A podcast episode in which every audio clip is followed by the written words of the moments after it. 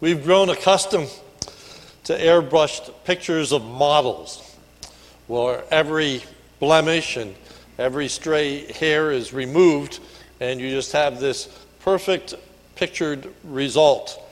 And uh, this has resulted in a very distorted view of beauty and really what can be attained as far as beauty is concerned. In a similar fashion, we have grown accustomed to some airbrushed pictures of Christianity in which people's lives are carefully touched up so that there are removed any flaws or spiritual blemishes or warts, what are more commonly known as sin. This also has resulted in a distorted view, but this time a distorted view of the Christian life, what we can actually expect and achieve in our own Christian experience. In the passage that's before us today, we have Paul speaking with tremendous candor, honesty, and vulnerability, sharing his own personal struggle against sin. And as we look at this passage, the very first question we must ask is that, is Paul's struggle against sin that he is describing a struggle before his salvation or a struggle as a saved individual?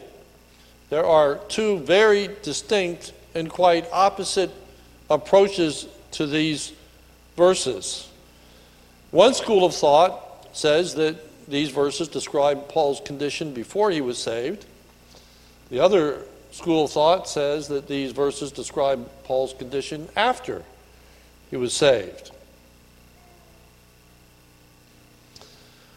The conclusion that one reaches in that decision is not purely academic.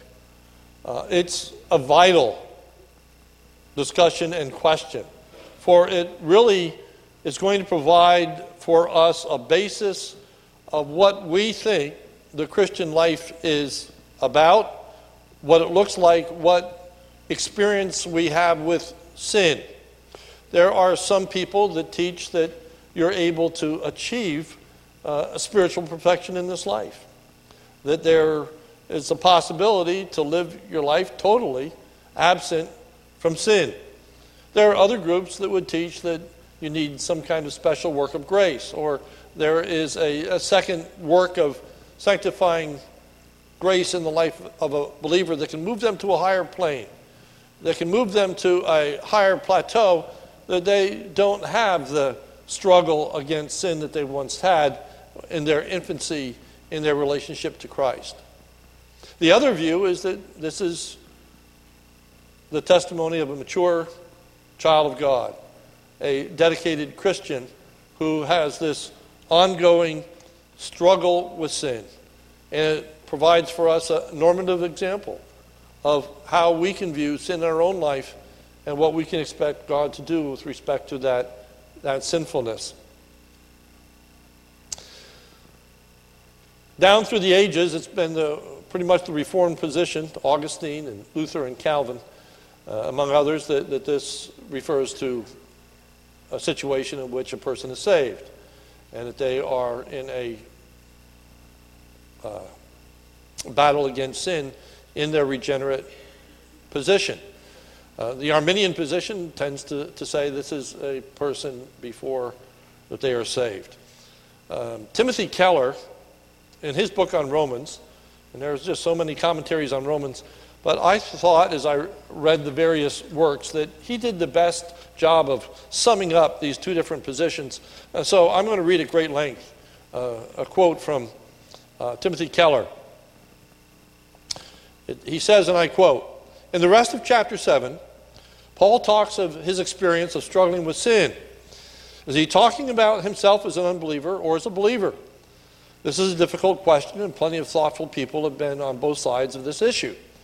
Some believe that a believer would not talk as Paul does when he says, 'I am unspiritual, sold as a slave to sin.' Verse fourteen. He also virtually confesses that he has sins regularly, even compulsively. What I want to do, I do not, but what I hate, I do. Verse fifteen. I have the desire to do what is good, but I cannot carry it out. Verse eighteen. Therefore, over the ages, many people have concluded that Paul is talking of himself as he was before conversion. I want to make the case that Paul is talking of his own present experience, his Christian life. The evidence. There is a change in verb tenses. The verbs of verses seven through thirteen are in the past tense, but from verse fourteen on, all these tenses are present. A natural reading would tell us Paul is speaking of his own now. End quote. Just a point here, I think that that is an extremely important note.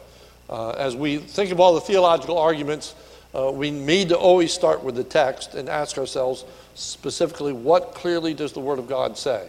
And as you read through, there is a very distinct demarcation at verse thirteen, where everything prior to that is all in the past tense, as Paul talks about how the law was useful in bringing him under conviction. But once we hit verse fourteen, all the verbs change to the present tense, which would speak of Paul's present condition. I think that is a very strong uh, inkling from the text that this is talking about Paul in his converted state. Back to the quote. There is a change in situation. Verses seven through thirteen talk about sin killing him. He's dead. But from verse fourteen on, Paul describes an ongoing struggle with sin in which he struggles but refuses to surrender. Paul delights in God's law. In my inner being, I delight in God's law, verse twenty-two, even though sin is nevertheless at work within him. Unbelievers cannot delight in God's law. In their heart of hearts, the sinful mind is hostile to God. It does not submit to God's law, nor can it do so. This categorically denies any unbeliever can delight in God's law. So is a strong argument that seven twenty-two can't be the words of an unbeliever. And I will end the quote there, although there's much more. So we are going to be approaching this portion of Scripture as Paul's testimony as a regenerate individual, as a person who was born again, of what his personal struggle is with sin. Understanding that this then is normative. This is how we're to understand our own Christian experience, our own relationship to sin. So the theme is the believer's battle against sin. First, Paul's relationship to sin is described. Paul, though converted, is still very much a sinner. So Paul's relationship described. Paul, though a though converted, is still very much a sinner. Verse fourteen, for we know that the law is spiritual, but I am the flesh sold under sin. Paul recognizes his spiritual weakness. He is a mere human. Uh, the law is spiritual. It comes from God, whereas he himself is of the earth. He is, he is fleshly. He is limited. The next description of the believer's condition is one of being sold under sin. For we know the law is spiritual, but I am of flesh, sold under sin.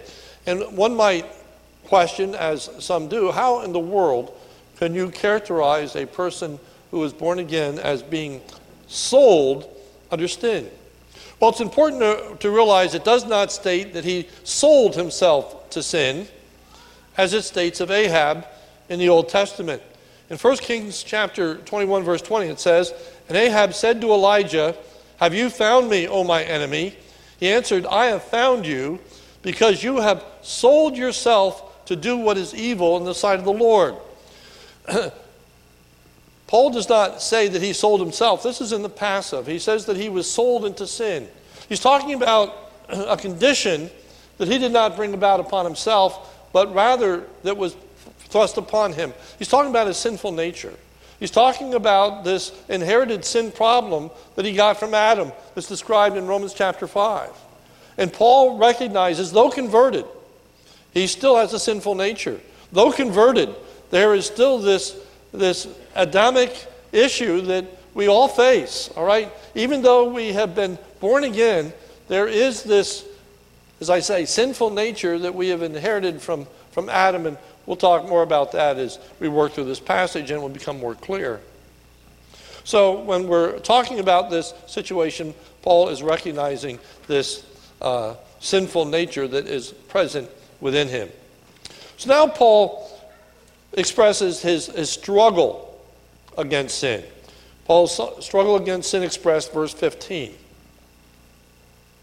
For I do not understand my own actions. For I do not do what I want, but do the very thing that I hate. Paul speaks of how he just does not get why it is that he does what he does. He says, I don't understand it. The scriptures teach that there is a, a mystery to iniquity. In a very real sense, sometimes it's hard for us to explain our own actions, to explain our own attitudes. Have, have you ever found yourself asking the question, why do I feel this way? Uh, you may be down, you, you may be depressed, you, you may be miserable, and you're asking yourself, why? Why? Why am I feeling this way? All right? Why do I do some of the things that, that I do? You shake your head at yourself, and uh, you wonder, how could I have been so stupid? How could I have been so dumb? Why would I ever do that? So, so Paul is, is, is wrestling with this question. I don't understand. Why is it that I do the things that that I do? Paul finds himself repeatedly doing the very things that he abhors. Verse fifteen, for I do not do what I want, but I do the very thing that I hate. So instead of doing what he wants to do or purposes to do, he finds himself doing the exact opposite, even though he says that I hate that thing and I hate myself for doing it. Perhaps it can be helpful by looking at an example. David provides a wonderful example of this truth in Psalm thirty-nine when David gives his own testimony. And just listen as I read. I said, I will guard my ways, that I may not sin with my tongue. I will guard my mouth with a muzzle, so as long as the wicked are in my presence. I was mute, silent. I held my peace to no avail, and my distress grew worse. My heart became hot within me. As I mused, the fire burned. Then I spoke with my tongue. So David says, you know, I made this resolve. I, I made this commitment that I wasn't going to say a word. In fact, I wasn't even going to speak good, let alone speak evil. Because if I didn't say anything, then I'd be preserved, all right? So he put this muzzle on his mouth, as it were, all right? This self-imposed regulation, resolve, I'm not going to say a word. And then I was in the presence of the wicked. Then I heard all this talk around me. Then my heart burned. Then all of a sudden I spoke. Then all of a sudden I did the very thing that I said I wasn't going to do. I believe we can all relate to those circumstances. I think we've all been in situations when we have said to ourselves, I'm not going to say a word. I'm not going to address this issue. I'm going to be calm. And then all of a sudden, you're in that situation, and the conversation goes, and you find yourself saying the very thing that you didn't want to say. You find yourself doing the very thing that you didn't want to do.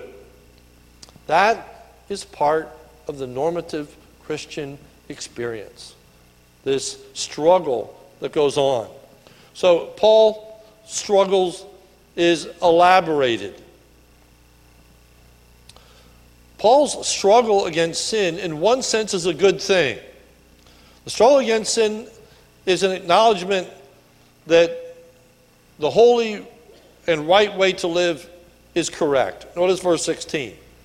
Now, if I do not do what I want, I agree with the law that is good. So Paul says that I have come to accept and agree that the law is good. I have come to realize that the law is the proper way to live. Uh, we should follow God's commandments. Uh, that we should be committed to doing what the Word of God teaches us to do. He says, I agree with that.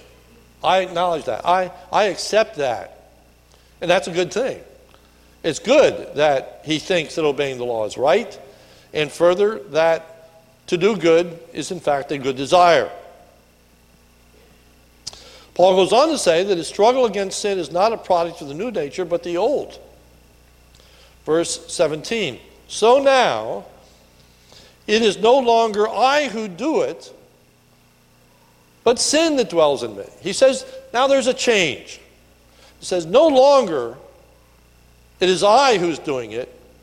Now sin is doing it. We should not understand in these words a true and complete dichotomy.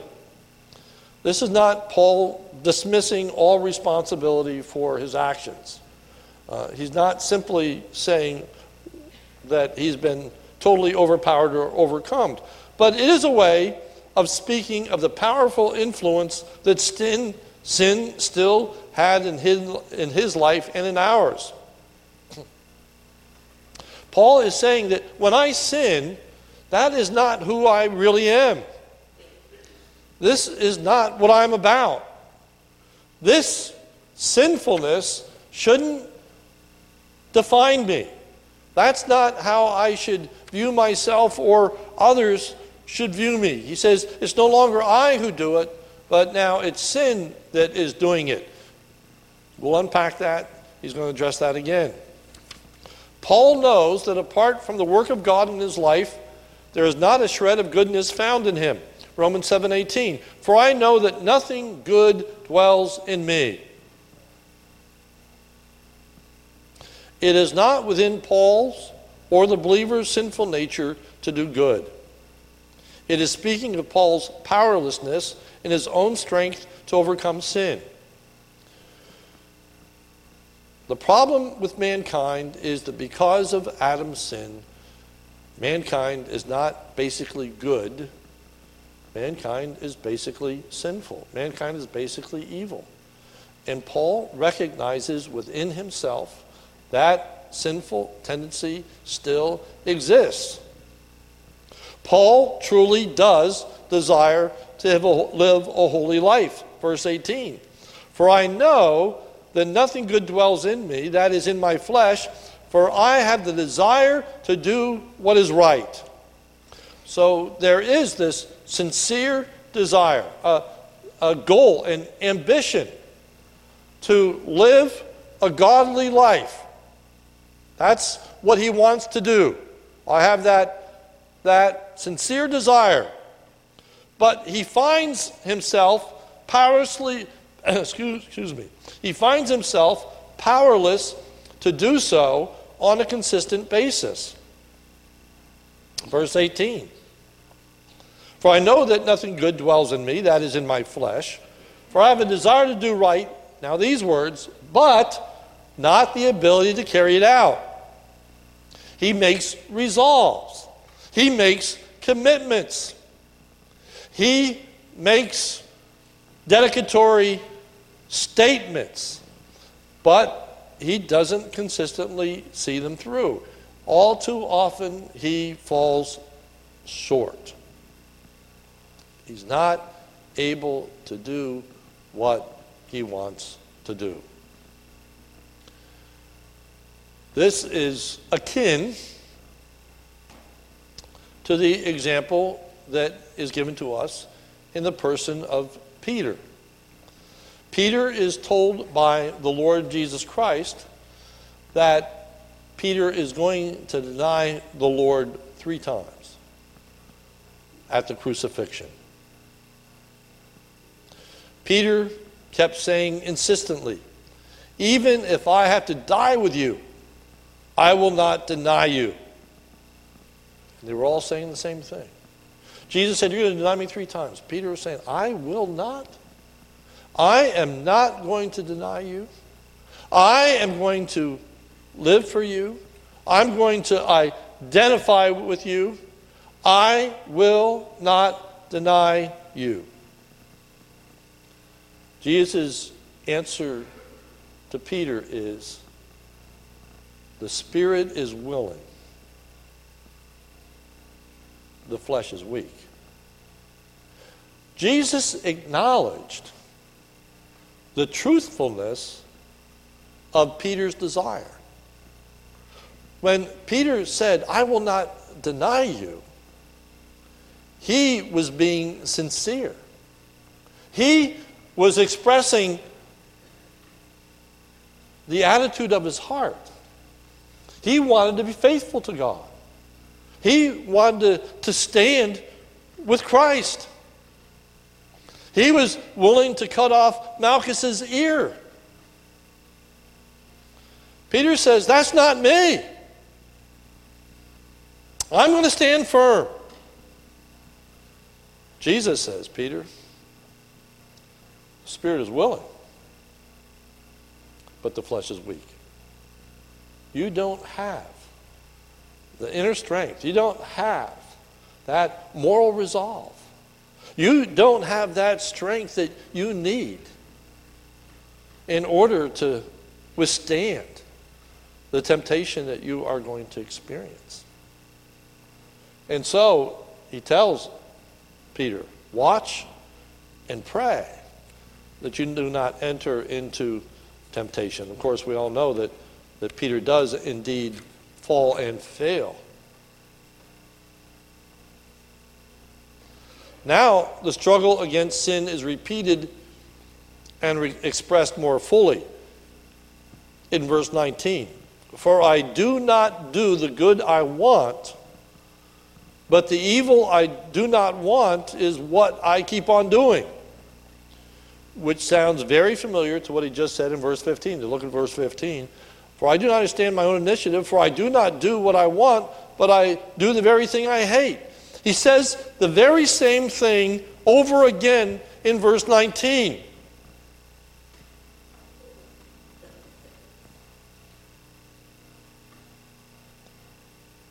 I believe that we have these words repeated to give us a sense of this ongoing struggle against sin, of sin that we commit, we confess, we repent of, only to find ourselves again committing, confessing, repenting of, to later commit, confess, and to repent of. So now we have Paul's struggle against sin explained. All right? That was his struggle expressed. Here it is explained. Paul has discovered an underlying truth. Now he's going to give us the understanding. He says, "I don't understand." So now he helps us understand. Verse twenty-one. Paul has discovered an underlying truth in his Christian experience. Verse twenty-one, "So I find it to be a law." That's an interesting use of the word law. Paul uses the word law here to denote a principle. "I find this law or principle at work." In this sense, a law is an irrefutable fact, like the laws of nature, regarding how the human nature works. Paul says, "I'm finding a given, a norm, a spiritual reality." All right? I, I'm finding a truth expressed, a spiritual norm. That is, when I want to do right, evil lies close at hand. In my best of moments, I'm not far from the sinful person and my sinful nature.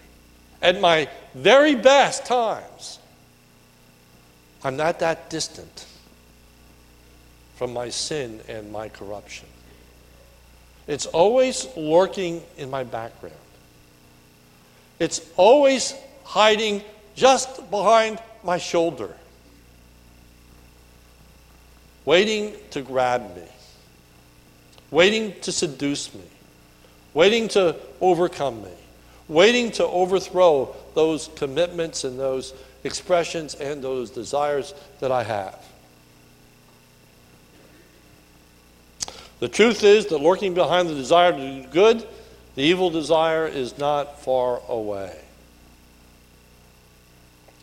Paul says, on the one hand, at the deepest level of his soul, Paul really wants to do good and right and what is holy. Notice verse twenty-two. For I delight in the law of God. I take pleasure in God's word. Sounds like the psalmist, Psalm thirty-two. Blessed is he. Uh, Psalm one. That I just can't quote now.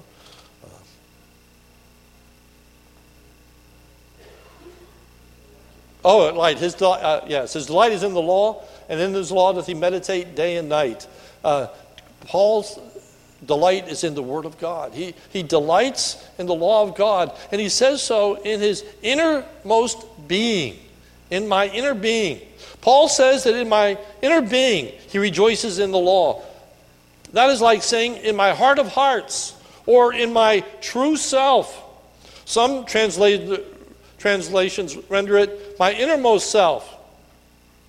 That is why Paul said in verse seventeen, so that is why it is no longer I who do it, but the sin that dwells in me. Paul is saying deep down inside, if you could see into my innermost recess, if you could get to the bottom of my heart, there really is a desire to live for God. That's not feigned. That's not put on. That's not hypocritical. That's real. That's real. And on the other hand, Paul finds himself committing sin, verse twenty-three. I see in my members another law, waging against the law of my mind and making me captive to the law of sin that dwells in my members. There is this, this battle going on. There's this, this struggle within himself. So that there's, there's truly a, a battle, that there is a struggle against sin. Verse twenty-three.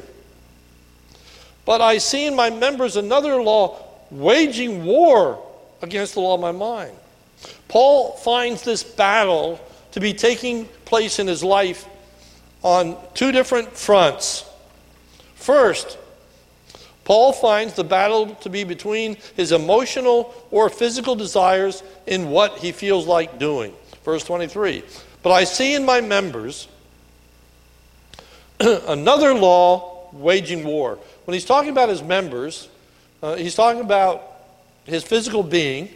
He's talking about his emotional and physical desires. All right? So on the one level, there are those things that, that he wants to do emotionally. All right? So he hears something and it makes him angry. Emotional response. And, and maybe in that emotional response, he wants to hit somebody, but he knows he shouldn't hit that person. And so now it's going to create a struggle between what he feels like doing and what he knows that he should do, but he also really wants to do what he knows is the right thing to do. There really is a desire to not hit that person, while at the same time, there is a desire to hit that person. And he says there's a war raging within me. There, there's a conflict. I feel conflicted. Can you relate to that? That confliction of knowing what's the right thing to do and wanting to do the right thing, and at the same time not wanting to do that right thing and not wanting to submit to God and to his authority. Fighting against that, that uh, emotional and physical realm is the intellectual understanding of what is right and wrong, what he knows he should be doing, and thus his commitment to God, verse twenty-three. But I see my members another law waging war, and now here's the other side, against the law of my mind. That inner, deep-seated commitment to God, that choice that is made to follow God. All too often, the emotional and physical desires win out. End of verse twenty-three. Making me captive to the law of sin that dwells in my members. All too often, I find myself following my emotions rather than following my will and knowing what is right and I should do. So now we have Paul's struggle against sin exclaimed. Verse twenty-four. Paul views himself as frustrated by his sinfulness. Wretched man that I am. Some commentators say, how can a believer refer to themselves as a wretch? To be wretched is to be miserable, to be distressed. Paul is in fact miserable. He is, he is distressed as he thinks about his sinful condition. Now we also need to understand that this is a picture in time, all right? We also have Romans chapter eight coming up. We we also understand that, that there's a lot going on in Paul's life that's extremely positive. We know the, of, of his service. We know of his, his commitment. We know of his willingness to, to die for his faith, all right? So what is present here is this struggle. Yes, there is so much that is commendable in the life of Paul, and to some to such a degree that's almost unthinkable, that Paul would have these inner struggles with sin. But the reality is that even the most godly individuals in this life still are going to have this, this struggle against sin. And it is that person who views themselves as wretched. The unbeliever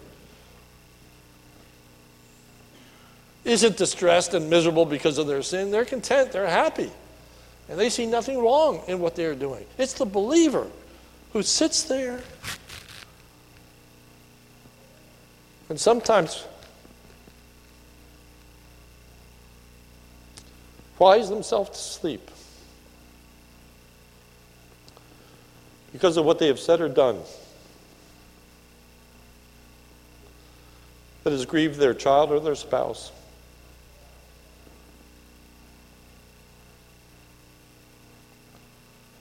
Who gets just totally frustrated with themselves. Says, how could I? Why did I? I know better. I really didn't want to. But I did.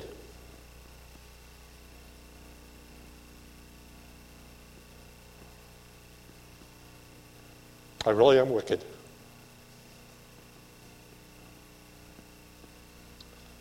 This heart of mine really is full of sin.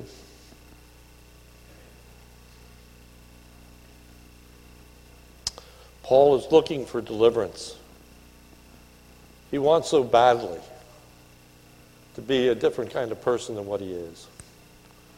Verse twenty-four, wretched man that I am, who will deliver me from this body of death? He's wanting to be delivered from that struggle. He wants to be freed from that emotional and physical impulse that leads against what his mind and spirit is telling him to do. He's looking for this ultimate and final deliverance. The body which results in death, or the body which in fact will die. Again, it is said, can a believer actually need to be delivered from this body of death? And now we have what I think is, is, the, is the nail in the coffin to, to, to, to that position of this is an unregenerate person. Because the text answers this question for us without a shadow of a doubt. Turn with me to Romans eight. Romans chapter eight. I'm going to start at verse eighteen to give you the context.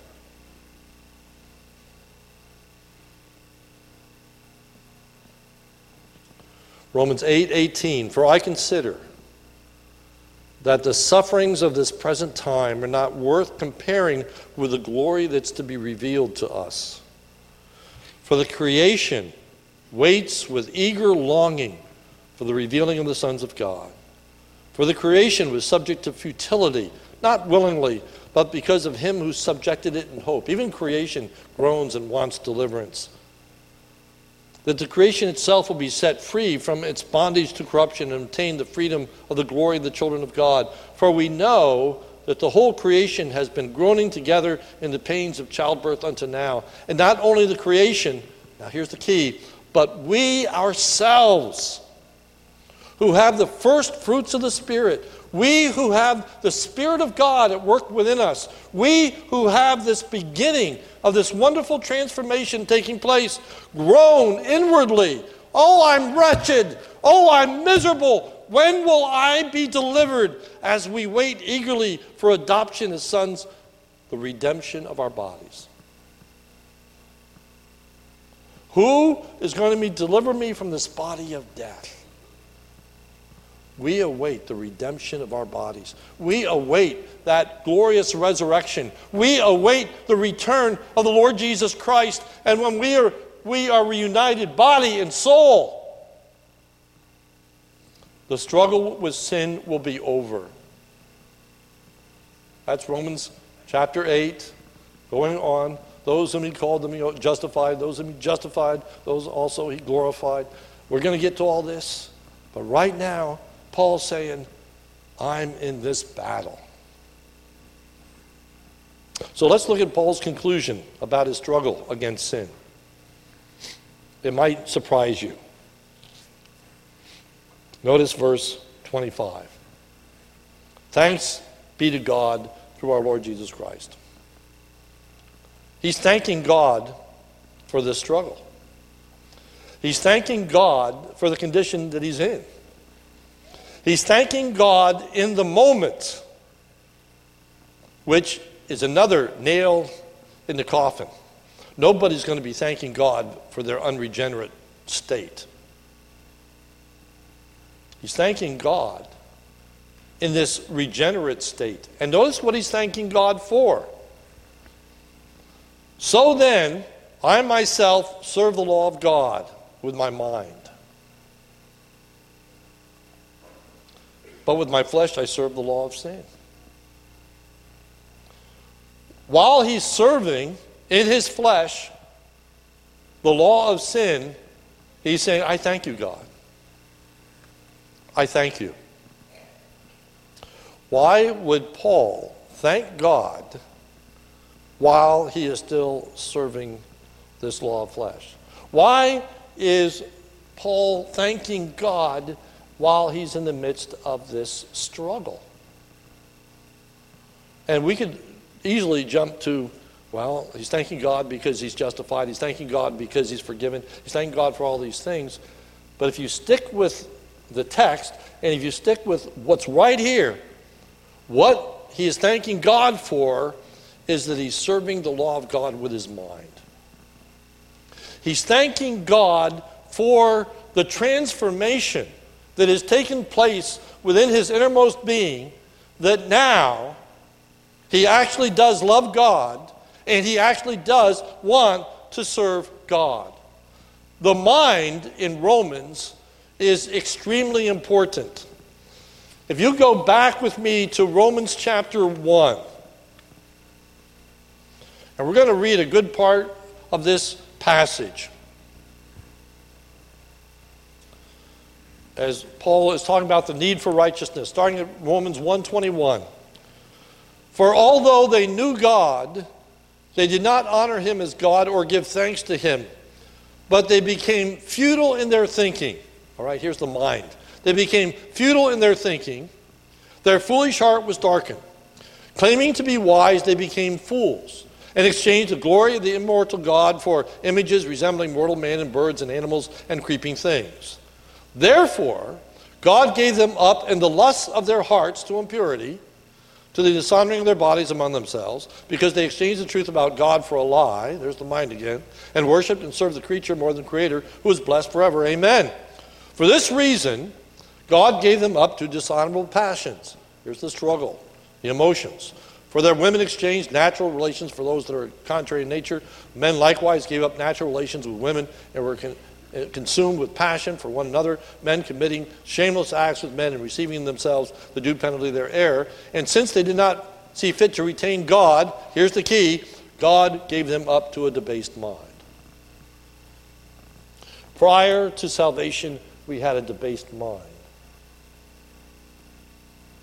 We did not view or look at things the way that we should view or look at things, especially the law of God.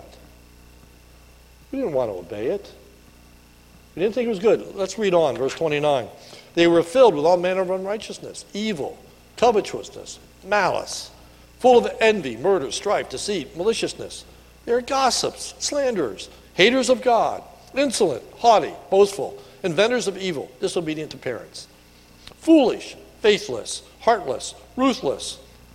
Verse thirty-two, though they know God's righteous decree, though they know God's law, though they know what God says, that those who practice such things deserve to die, they not only do them, but give approval to those who practice them.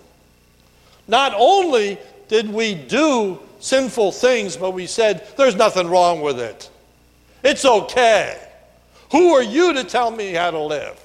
Why should I listen to the law of God? Or like Pharaoh, who is God that he should tell me what to do?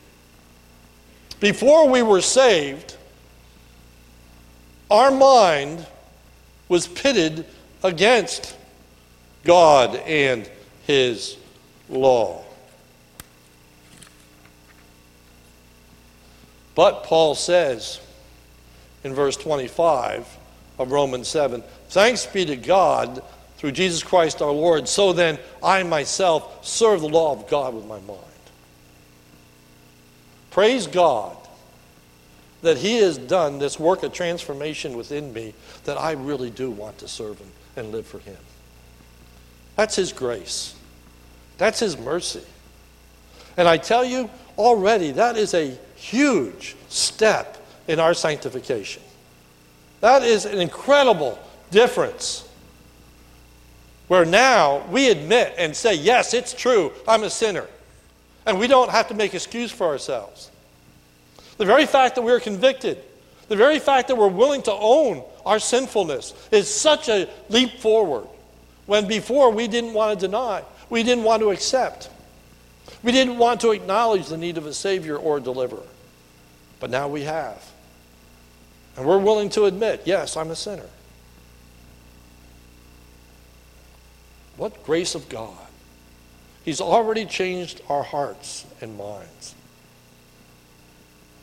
It's important to understand the tension that exists between our minds on the one hand and our emotional and physical responses on the other. The mind is going to become central in, in chapters eight and following. And it's going to culminate in Romans chapter twelve. I beseech you, therefore, brethren, by the mercies of God, that you present your bodies a living sacrifice, holy and acceptable unto God, which is your reasonable service. And be not conformed to this world, but be transformed by the renewing of your mind. By this constant rehearsal and refreshment in your own heart and mind that says, I need to stay committed to the Lord Jesus Christ. Jesus said, sanctify them through thy truth, thy word is truth. As we give ourselves to the word of God, the word of God keeps convicting us, keeps teaching us, keeps reinforcing for us that this is the right way to live. This is the way that I need to serve the Lord Jesus Christ. This is what I want to do, even though there are times that I don't. So I need to feed that spiritual transformation of my mind.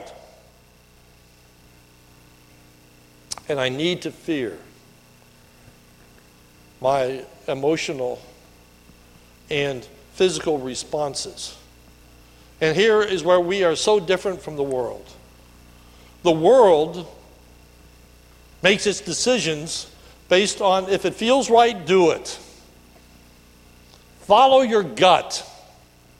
Be true to yourself. Whatever you feel like, do. No, there are so many times that we have to act contrary to the way that we feel. We have to act contrary to the way that our gut initially tells us to respond. And we have to say, no, that's not right. That's not what I should do. That's not how I'm going to live.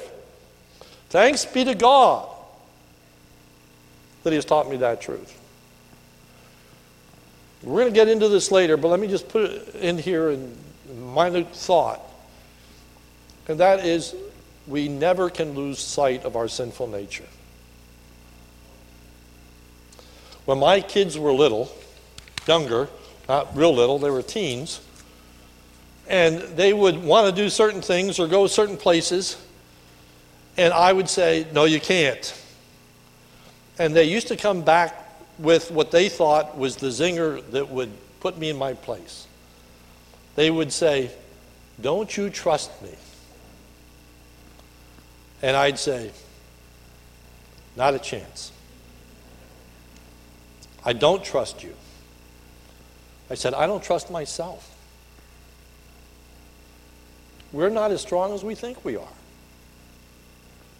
Let him that thinks he stand take heed lest he fall. Brothers and sisters, there's no sin that we're not capable of committing. We don't come so spiritual that temptation and desires are, are just totally foreign or alien to us. Don't put yourself in a situation where you know you're going to be tempted. Or when we get later into Romans, where you put yourself purposefully in a place of temptation, that you make opportunity for sin to exist and to exercise the sinful desires of our heart.